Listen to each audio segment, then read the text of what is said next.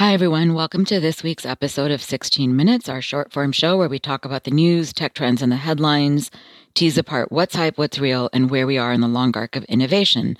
I'm Sonal, and today's episode is actually one of our special 2 to 3x long explainer episodes, which I've done every so often for topics that keep coming up over and over in the news. Most recently on Section 230 and content moderation, previously on TikTok, and even earlier on on the opioid crisis. You can catch all those at a16z.com slash 16 minutes. But today we're covering the SolarWinds hack, one of the largest, at least publicly known, hacks of all time.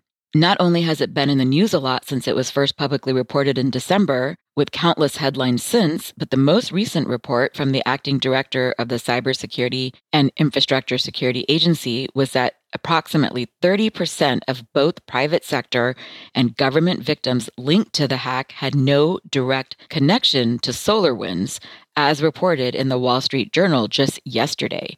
So it's going to have ripple effects for quite some time. So we're doing an anatomy of a hack a teardown of the specifics we know so far, what went down, and what we need to know, whether big company, small company, or individual. For quick context, before I introduce our experts, over 18,000 customers downloaded the compromised software, though it goes well beyond them.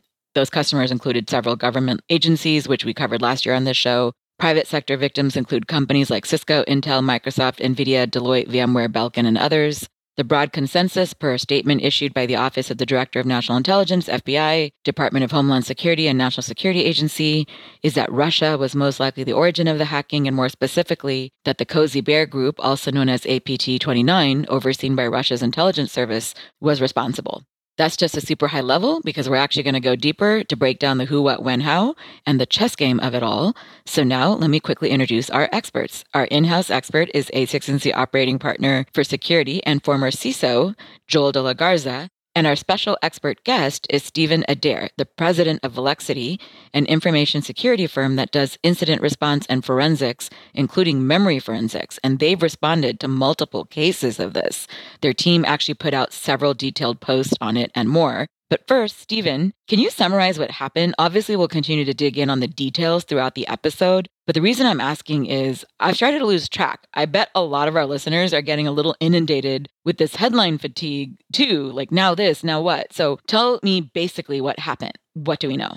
Yeah, sure. So SolarWinds is a company that creates network and system management software that's used really heavily by tens of thousands of organizations around the world. So it's used by large, giant commercial companies, Fortune 500. It's used by small organizations, managed service providers, and governments.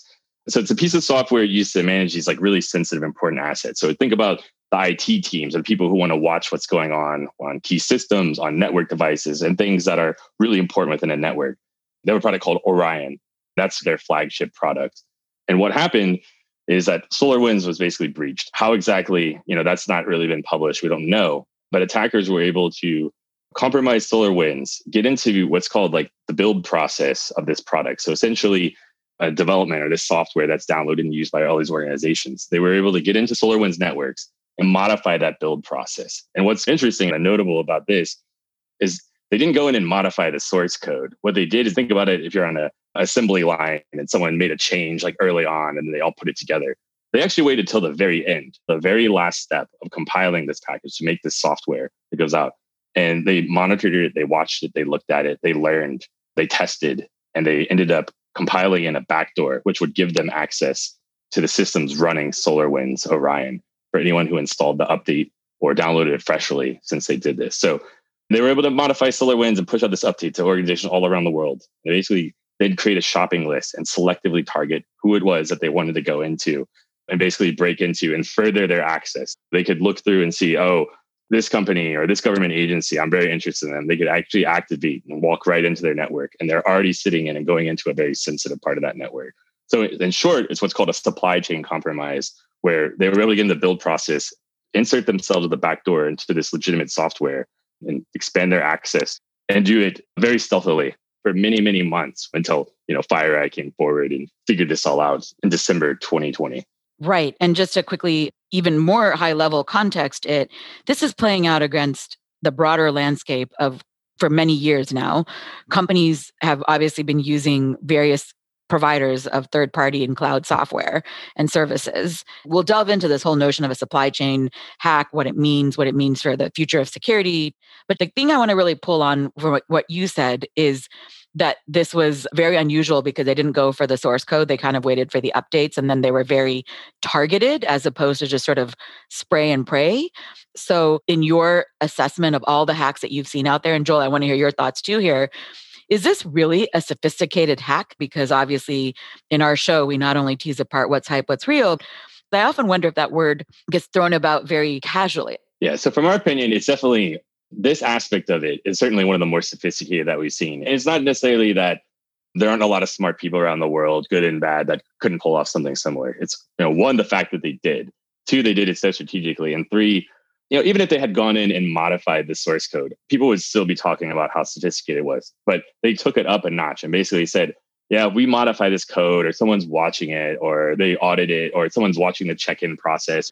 Basically, they went to a system where none of that mattered anymore and they just kind of bypassed all that and went like straight for the jugular. And what would I would argue say a much more difficult way to go about it, but a lot more likely to meet with success and go undetected. And I think they gambled correctly in this case. I mean, I think with these kinds of operations, and this is ultimately a, an espionage, you know, nation state professional type operation, from my perspective, the duration and the extent to which these things can run undetected is usually the indicator of how sophisticated they are. And so, like these long running, you know, really successful campaigns that avoid detection really belies like a level of sophistication. Because operational security, right, like covering your tracks, is actually just about as hard as getting in. And so, you know, the fact that they exercise the ability to cover their tracks for so long, to know where to insert in the process, and to lay low is just indicative of a level of discipline that you don't necessarily see in a lot of attackers. Not just get in, but be able to cover their tracks, which is what both of you guys say. And by the way, we've only talked about the duration of when the hack was revealed by FireEye and that it had been, you know, several months before. Do you guys have specifics on what the latest date point is in that timeline? Yeah, the first essentially what they did was an experiment early on, and this has been posted publicly. The code in SolarWinds Orion was modified in late 2019, where basically they made some initial modifications, which actually didn't do anything malicious or put a backdoor, allow any type of access. The software went out and they basically were able to prove, like, hey, I succeeded at doing this. It existed. No one noticed anything. And essentially waited at some point to move on to phase two, which was okay, I can get in, I can go undetected, I can have it build, it all works, stuff makes it into production, no one notices. And they said, okay, well, I'm satisfied with that. Now it's time to, you know, go for broke and put the actual code in there and open the floodgates. What you just described, Steven, sounds exactly the way a company builds a product. Like, hey, we're going to test it out. We're going to try an experiment, an MVP, a minimum viable product, if you will. Then we'll, based on that, decide how to deploy it and target it and blah, blah, blah. I mean, I hate to say that, but that's exactly what you just described sounded like. Yeah. It honestly wouldn't surprise me if they had done some way of trying to basically clone their development environment too and probably tested this I would guess probably pretty thoroughly before they even wow. you know, ran the tests within their network. So they were incredibly savvy in certain ways in terms of how targeted they were and the choices they made. In the Microsoft blog post, one line in particular really struck me. It said that the threat actors were savvy enough to avoid giveaway terminology like backdoor, keylogger, etc. Instead, they gave their tampered code an innocuous name, Orion Improvement Business Layer, that would fit right into a marketing brochure. This is from an Axios post summarizing it. The attack's crucial door opening exploit was a small chunk of, quote, poisoned code, which is what Microsoft dubbed it, all of five lines long, or roughly 160 characters. And then Ina Fried at Axios goes on to comment, which I had to chuckle, even though it's sad, was this could well be the most damage per character yet achieved in the short history of cyber warfare. So I am curious if you have any thoughts on some of those honestly quite clever things that they did to hide undetected and any more specifics you could share there. And then we'll go into the step by step in a moment too. The fact that they're not naming variables and naming things that are commonly used in attacks is mostly a credit to the existing kind of antivirus and anti malware industry. You've got a lot of tools that are out there that are looking for this stuff.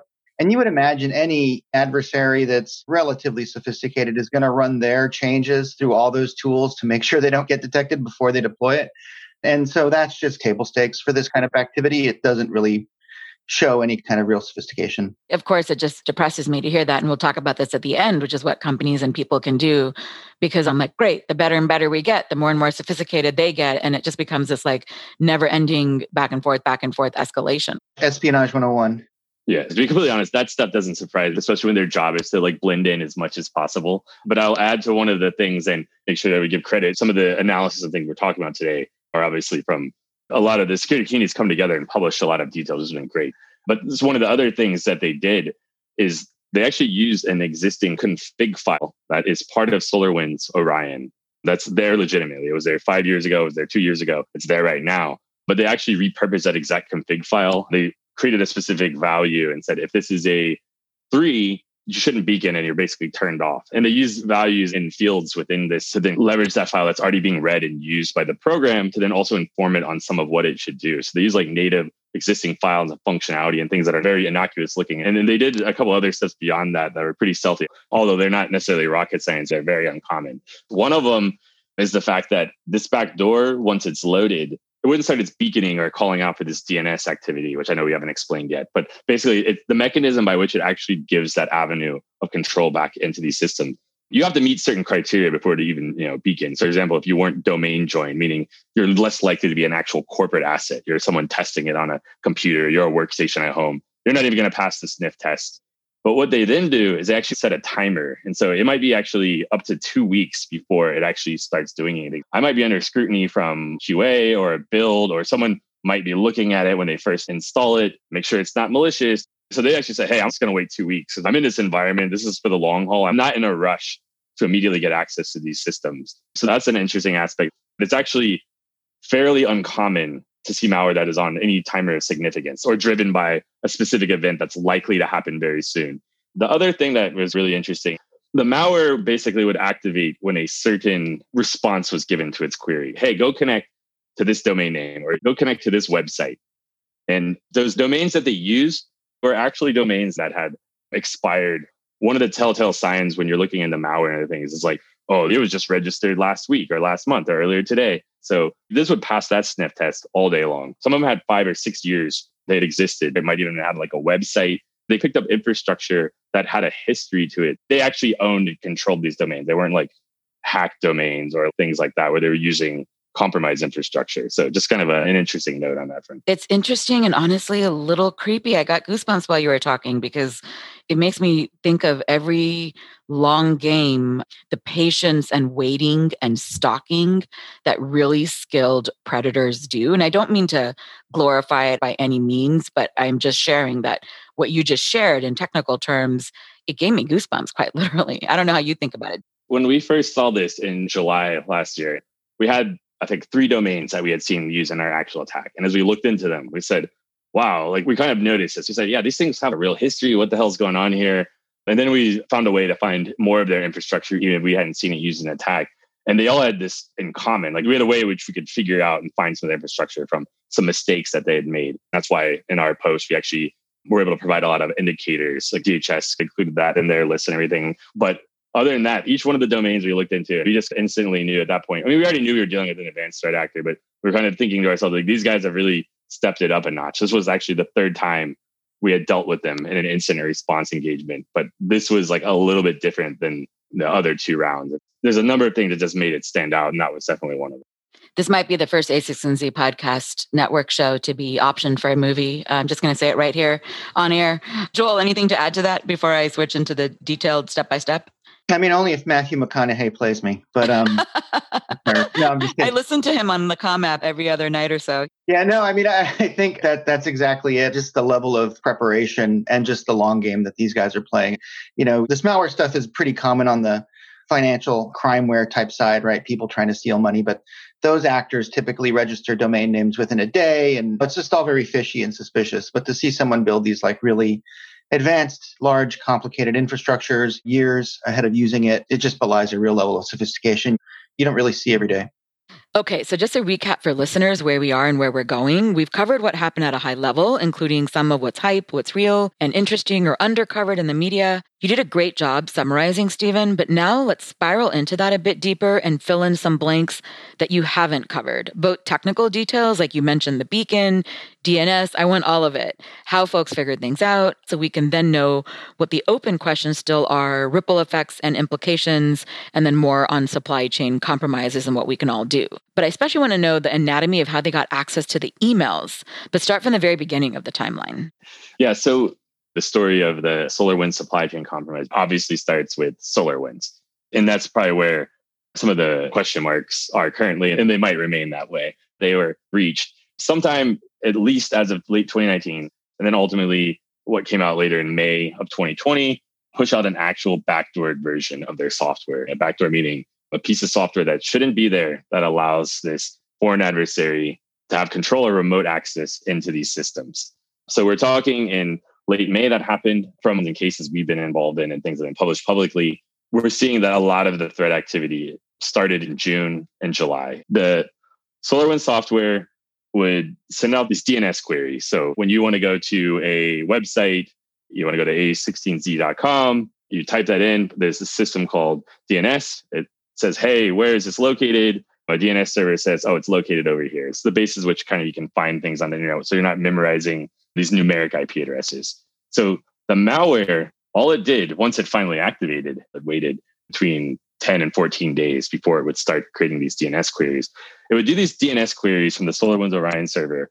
And those DNS queries contained encoded data. And if you decoded that data, it gave you different information, but one was information about the network that that machine is joined to. So for in the example of, you know, say Microsoft, it might show Microsoft.com or Microsoft.internal or you know one of these government agencies. It might say treas.gov, but it would give this indicator so the attackers could actually see who these victims were. Because remember, they're indiscriminately pushing out this software, potentially tens of thousands of machines. That is an untenable thing to manage and go and manually look at everything and try and actually install software and do something of significance. And their goal is to stay under the radar and not get caught. And then now they have to decide who it is they want to go after further. So they probably have a shopping list that they started with, and they probably have a new shopping list of things. They're walking to the grocery store and didn't even know they wanted that, but now they know they do. And they essentially issued commands and allowed them to initiate this backdoor on who it was that they wanted to attack. And they did this through a specific DNS response called a CNAME value. So it says, Hey, where's this host name? They responds back.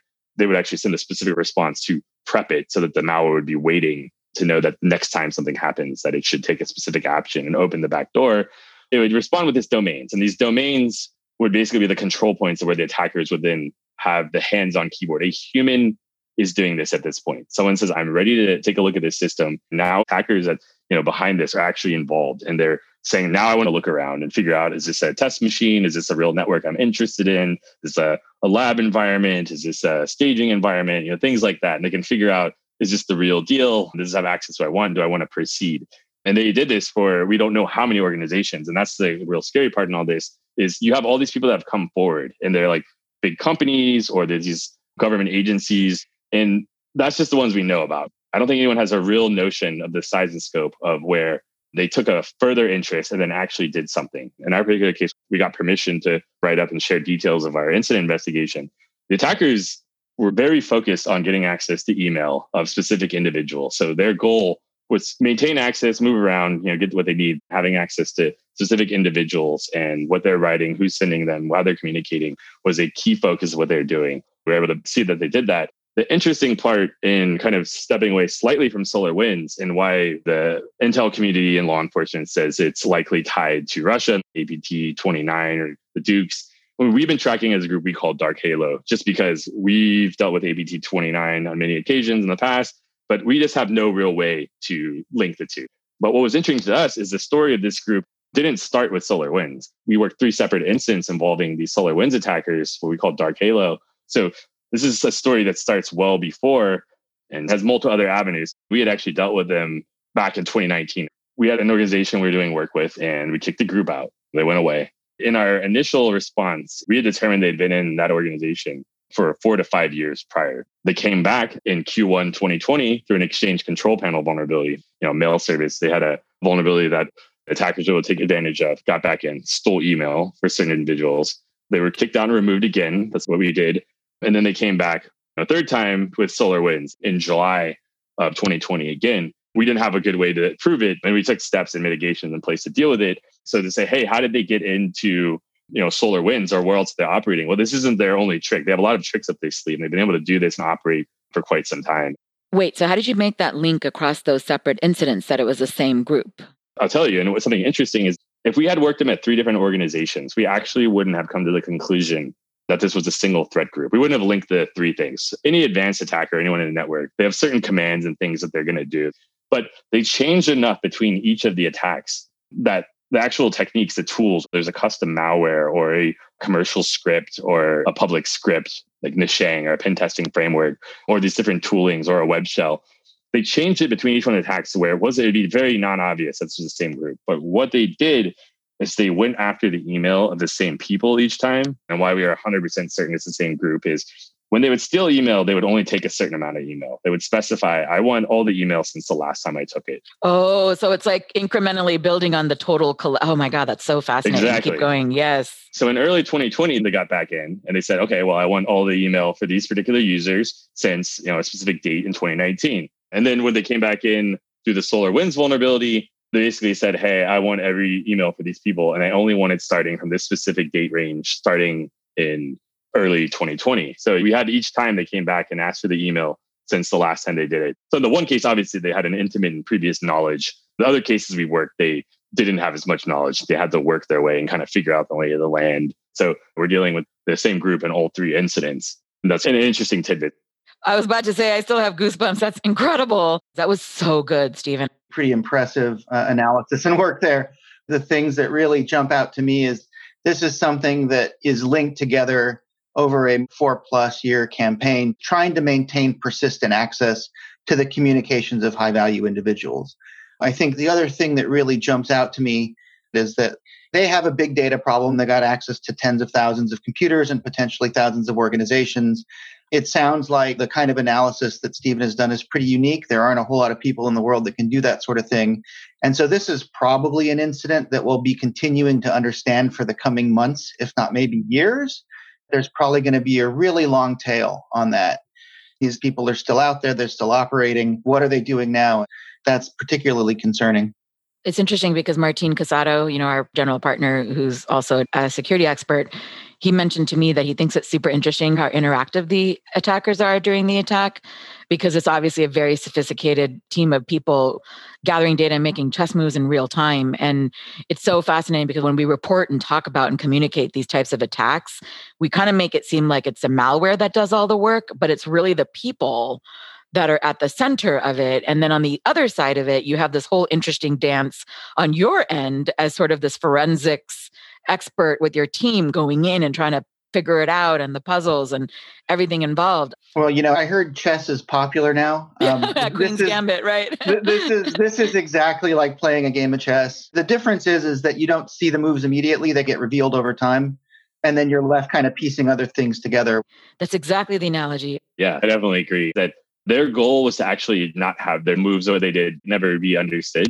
You know, we noticed the versions of their software that were downloaded. There was an update to SolarWinds Orion, I believe it was in August of 2020, and that version wasn't backdoored anymore. It didn't have the malicious code. So we initially speculated, oh, did the bad guys remove it? Did SolarWinds find it? Did it inadvertently get removed? We didn't know how it was going down at the time. So they removed the code. They got in, got all this access, and basically said, "I'm going to try and remove this now and like fly under the radar." So if they had their way, they would have pulled off like the perfect caper, done all this stuff. No one would have known how it happened. And then the Orion product basically would have nothing malicious in it. So just a, wow. kind of like an interesting other thing that they did. It is. It's a very vivid contrast to the analogy of chess, especially given the popularity of Queen's Gambit. When you see them recording their moves and the spectators watching, it's a real contrast to this idea that you're literally making the move, peeling it back, making the move, peeling it back. It's really stunning. Okay, so my next question before we talk about some things we can expect to see moving forward, what are some of the open questions still on the table? Like we know SolarWinds was compromised, but the big open question there is obviously we don't know how. Then the second big thing in the Microsoft post that I saw, and Steven Sinofsky pointed this out, which is you know, they do this outline, but we still don't know how the signed code was signed. So that whole idea of sign the code is a bit of a mystery still. I want to hear from you guys. What are your open questions or what are the open questions the industry is still looking at or that people should or shouldn't look at? Sure. Yeah. So how is SolarWinds compromised? Obviously, one of the open questions. You could spend as much time and resources. You have an infinite resources, and you may not ever be able to answer that question because that system's gone. It was wiped. All the logs are here. That was never logged, or it happened five years ago. So I would say the scariest part of this, people are finding out about this in December for something that was operationally live in May. They had a long headway into breaking into different organizations, doing that shopping list. And there are going to be, and there have been from this very group, and as a result of the SolarWinds compromise, more supply chain breaches. Some people are breathing a sigh of relief. Oh, I didn't run, you know, SolarWinds uh, Orion software. I'm I'm safe. But that's not necessarily true. We're not trying to sow fear, and uncertainty, and doubt that everything is untrusted. Which you know, arguably, you need to go to a typewriter, and send pigeons now. But it's IT companies, it's security companies, it's managed service providers, it's managed security service provider. There's these different people that were running SolarWinds that then had this level of access to either directly get into networks, get into email, get into authentication system to provide software or software updates or software downloads.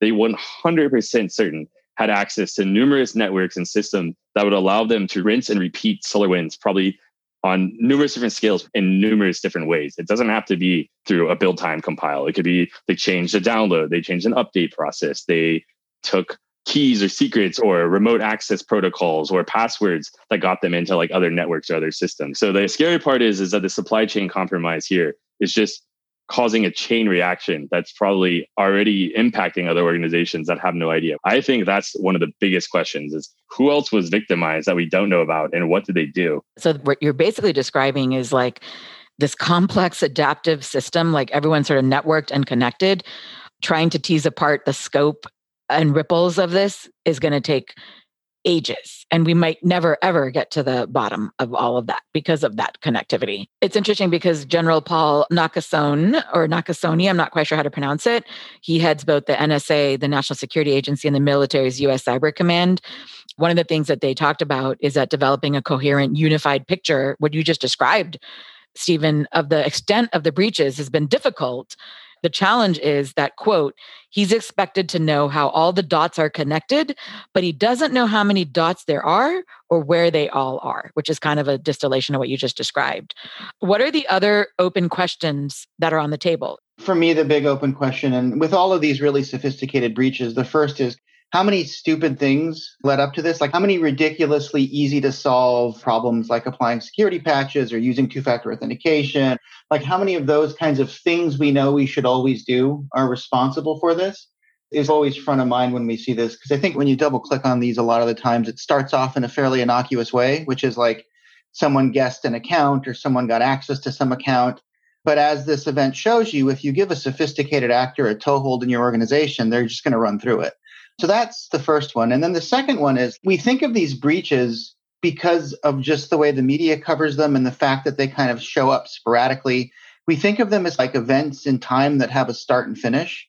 But in reality, these groups are still running and we're still chasing them. You don't know the implications of any of this stuff for a while. Like you don't know if they were getting into the Department of Energy to read, you know, Rick Perry's old emails or if they were getting in there to steal futuristic bomb designs.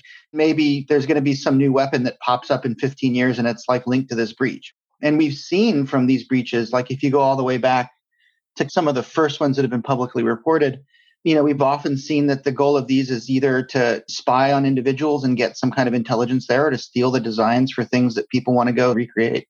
Right. And don't forget that oftentimes, I think we often forget to talk about when we talk about intelligence, it's often in the form of blackmail, right? Like we're not just talking about stealing IP and obvious secrets, because a lot of people dismiss this as, oh, email. I just book events and share like photos with the family in my email. I don't think they realize that it's such a vector to all these ways of really exposing who you are. It's your identity in many ways. So that's another way to think about that too. Absolutely. Anything else on the open question side? So a bunch of other secondary breaches are now being reported on. Some of the Microsoft stuff, you saw that there were people creating reseller accounts or trying to get reseller access to people's Office 365 enterprises. And then there were certificates that were compromised for things like Mimecast and maybe perhaps other services that are out there. And so, like, this picture starts to emerge that there's these lots of fires just started burning. And it's always really difficult to tell if it's one fire massing together or just a bunch of different people that are acting independent. That's actually something I wanted to really quickly touch on before we go into the rest of this. Because the thing that was confusing to me is okay, so I read the Microsoft post, you know, like there's some intrusions that there's a partner for Microsoft actually that handles cloud access services. We don't know how connected or not connected it is. Then you have a reseller gaining access to Microsoft customers' Azure accounts. Then you have this reported Russian state sponsored effort exploiting a VMware flaw that the NSA warned about last month that takes advantage of a recently announced vulnerability in VMware Workspace ONE Access, Access Connector, Identity Manager, et cetera. And this is according to the NSA that they've had at least one case that they've successfully accessed protected systems by exploiting the flaw. And then you have like, you know, one after another and they issued a patch. I mean, I'm reading all these at the same time and I'm like, is it all the same thing or not? And I think that's what you're saying, Joel, about we don't know if it's all one fire or a bunch of fires. And do you guys have any thoughts on how to connect those dots, if at all? So, as a general statement, I would say what we know about this hacker that we call Dark Halo, the people behind the SolarWinds hacker, they're extremely adept in methods that allow them to gain access to email or systems involved with email. So things like trying to get access to an Office 365 or Azure AD environment through a partner organization or by stealing some, you know, SAML tokens or some kind of authentication mechanism or trying to get access through, you know, some other possibly through a vendor to get access to that same data or to email data essentially by any means necessary. I would say all of those are very on par with what we've seen this attacker do and focus on and what others have seen. a very good chance that they are related. But even if they weren't, it just kind of underscores that there's a lot of people trying to get access to this data. And now you need to focus a lot more uh, on the cloud, on the technologies that are used to secure the cloud or that have access into it, and the things in places where people don't always look because it's new to them or they never looked at it or they didn't know to look at it. So I think this event will actually end up advancing security in many ways because it's causing people to think about and do things that they weren't realizing before. And as you can see, the bar has been set higher to where they can't walk right in the front door anymore, right? They're not easily able to get right into these organizations by compromising you know the core network or the system administrator and the other ways which you could get there. So in some ways it's a sign that security has improved a lot but also that there's a massive amount of work to do at the same time. It makes me again think of the chess analogy and when you have a player that comes to the table that has a set of moves like patterns that are well beyond what the human mind can even comprehend and that makes me think a little bit of even like AlphaGo playing go with the real chess player in Korea and how you know the system made moves that they considered very alien but that a human being would never have done but that still follow the rules of the game the constraints of the game that is and yet were completely novel. And you just keep seeing more and more moves kind of grow and become more and more sophisticated on both sides even as we may improve like there are going to be alien moves at some point. Well, to be completely honest, they're undoubtedly highly skilled in discipline, which if you think about it, okay, like if we go back to the chess analogy, you know, are they a master? Are they a grandmaster? In some ways, you can say, okay, they're a grandmaster, but most of their opponents are unranked. So they have this like kind of lower skill and their strategy is easier. But then they've been able to go to these people, maybe their security and their defenses are, are much higher ranked. And they're using that skill set, that knowledge, and that kind of cat and mouse to still get into those organizations. But to have to do that, that shows that people have leveled up quite a bit, which is a good thing for these companies in the security industry. But at the end of the day, they still managed to either capture that king or get them to knock it down. I guess no one's really thrown in the towel. no one has surrendered that I've seen so far, but I would say they're winning a lot of matches and they're playing a lot of them simultaneously. Right. But they are not, to be clear to your point, an alien player like an AlphaGo. They're still moves that are human, just very skilled. At least from what we've seen, but who knows like what we're missing though, right? So Right. Okay. So now the big picture questions.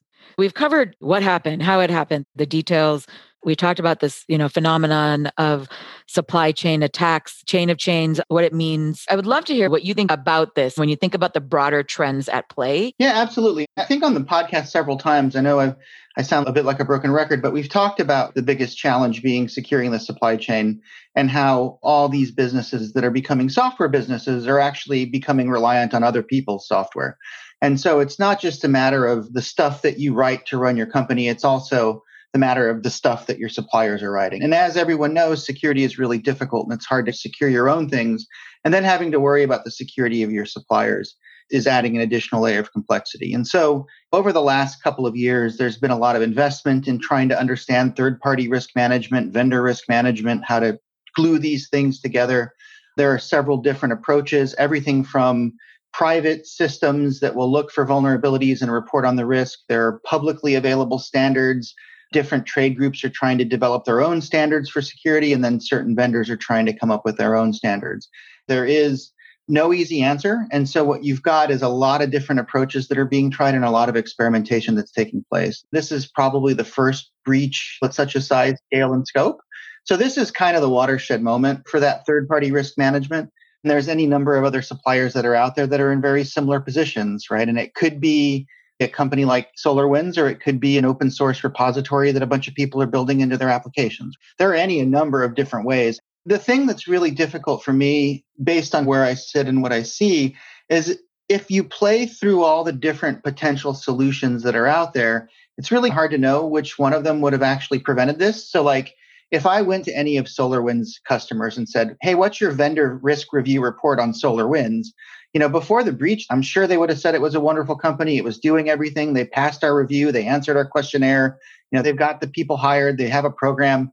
And so it really comes down to how do you actually measure these things and how do you measure the risk in that third party and how do you effectively mitigate against it? The third party risk or the vendor risk management or how someone evaluates this it can only go so far, right? Like, how would you evaluate SolarWinds and the Orion product any differently than you would Microsoft Windows and the Defender and how it updates and things like that, right? So there's limitations to what you can do. I mean, you can audit them or find out their code review process and all that stuff. And they could have passed that all with flying colors. Or does your checklist say, are you looking for advanced adversaries, you know, injecting themselves into your build process at the most highest levels of sophistication and espionage?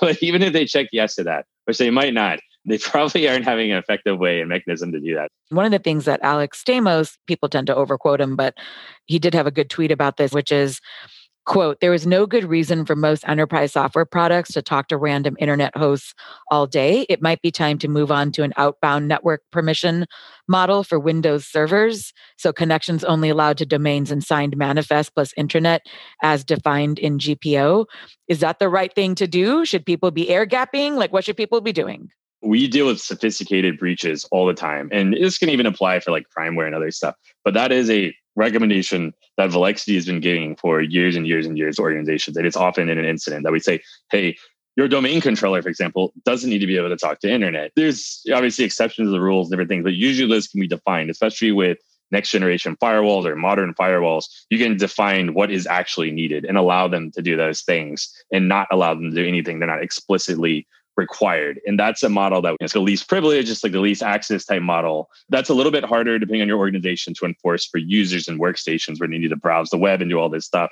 And that's what content filters and certain restrictions are for, you know, unless you're in like a, a DoD environment or something where it's a lot more locked down, but that's usually accepted in a lot of like commercial organizations. And a server is where an attacker, if they're going to install malware, do things usually go for because that's where the supply chain, that's like one of the big areas to get to it. Or those are those machines that are not at home or requiring a VPN. They're always on. You know, they don't get rebooted frequently. That's where malware gets installed a lot because it's something that they can count on and it's regular. Being able to prevent that and limit what those can do. That model, if that had been put in place for organizations with SolarWinds, in this specific instance, it would have mitigated that threat. Now, if I start thinking outside the box and this attacker used DNS, well, what if they had done command and control activity and issued commands and had done that all over DNS? So the SolarWinds server talks to its local DNS server. Local DNS server goes out to the internet.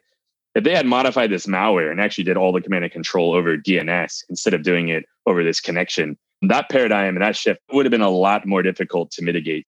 But that's the type of issue and security item we need to think about. You could proactively try to address that or just say, hey, that's a lower likelihood and I'll address it if that happens. But by and large, it's a best practice with regards to minimal access, specifically for servers connecting to the internet and different resources it's funny talking about this because it's like the history of the security industry is the history of unreasonable requests.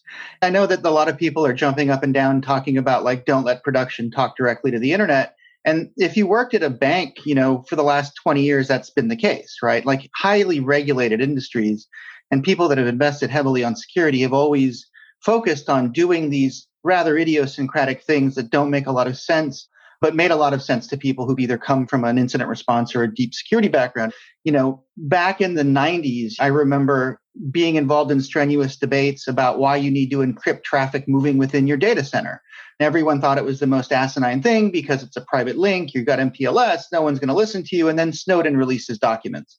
And it became really obvious why you want to encrypt your data within your data center. So, this is just another example where people have been giving best practice advice saying, hey, you need to make sure that random servers, random production systems can't just talk arbitrarily to the internet.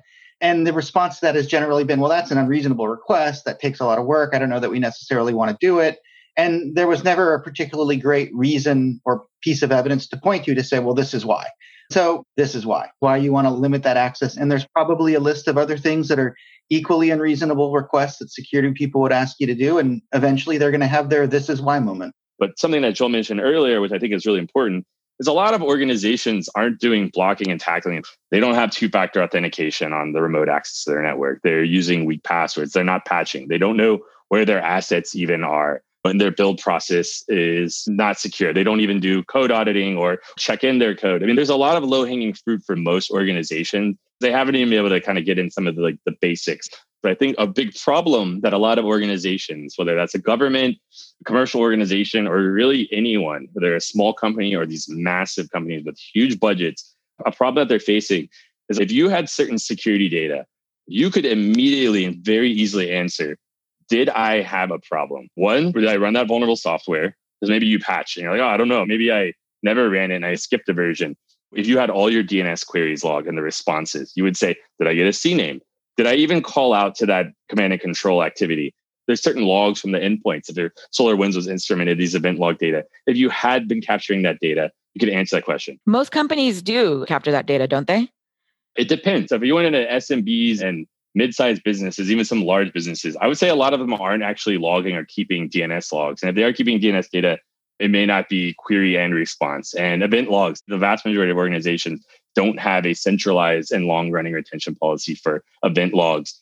But even if they do, their data retention of how long they were keeping this data did not go back far enough. They actually had data. They have data going back 30 days, they had data back 60 days, 90 days. So they're finding out in December about a breach and set of activity that happened and potentially initiated in May. And oh, I kept all this great data, but I can only go back three months. And three months from December is September. And for a breach to happen in June or July, that's in some respects useless. That's a scary place to be in to not know if you were compromised or if you were when it started or what happened or where did they go? How did they pivot? It's a missed opportunity and probably a bit scary for some of these companies is that I was collecting all the right data but I didn't have it for long enough. So I don't actually know. Wow. We're helping a lot of companies right now to see what resources they have. You know, we specialize in memory forensics, We're acquiring memory from their Solar SolarWinds server, requiring disk artifacts or full disk images, you know, any log sources. And if we have some stuff that we can potentially go in and say doesn't look like it, or definitely, yes, you were, you know, we see these items that clearly indicate that you got a second stage breach and you need to expand this out. But we can't give anyone, if they're their data, a confirmed clean bill of health. It's a little bit like going to the doctor and having like maybe a continuous glucose monitor for the last year, but you only have the data for the last three weeks stored. And it's sort of like, okay, here's where it's happening. I'm getting sick, but I only have the three weeks. It's just like a really tough thing to figure out. I want to break this down by advice for big companies like large enterprises, advice for small and medium sized businesses, and advice for consumers. So let's start with the big companies because the best threat actors, they understand the reality of modern enterprise IT.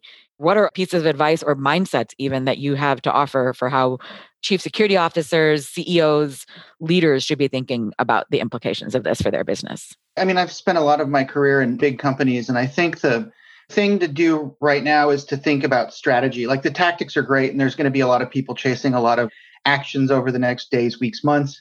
But I think the strategic view of how an organization wants to think about security, as we start to understand what happened and how it happened, we'll consistently see in some organizations that security either wasn't funded, it wasn't empowered, it didn't have a remit to act, it may have been under assault. People often view security as being a cost center, as something that you know contributes to the lack of performance in a business, and that is a, an attitude that is still quite popular.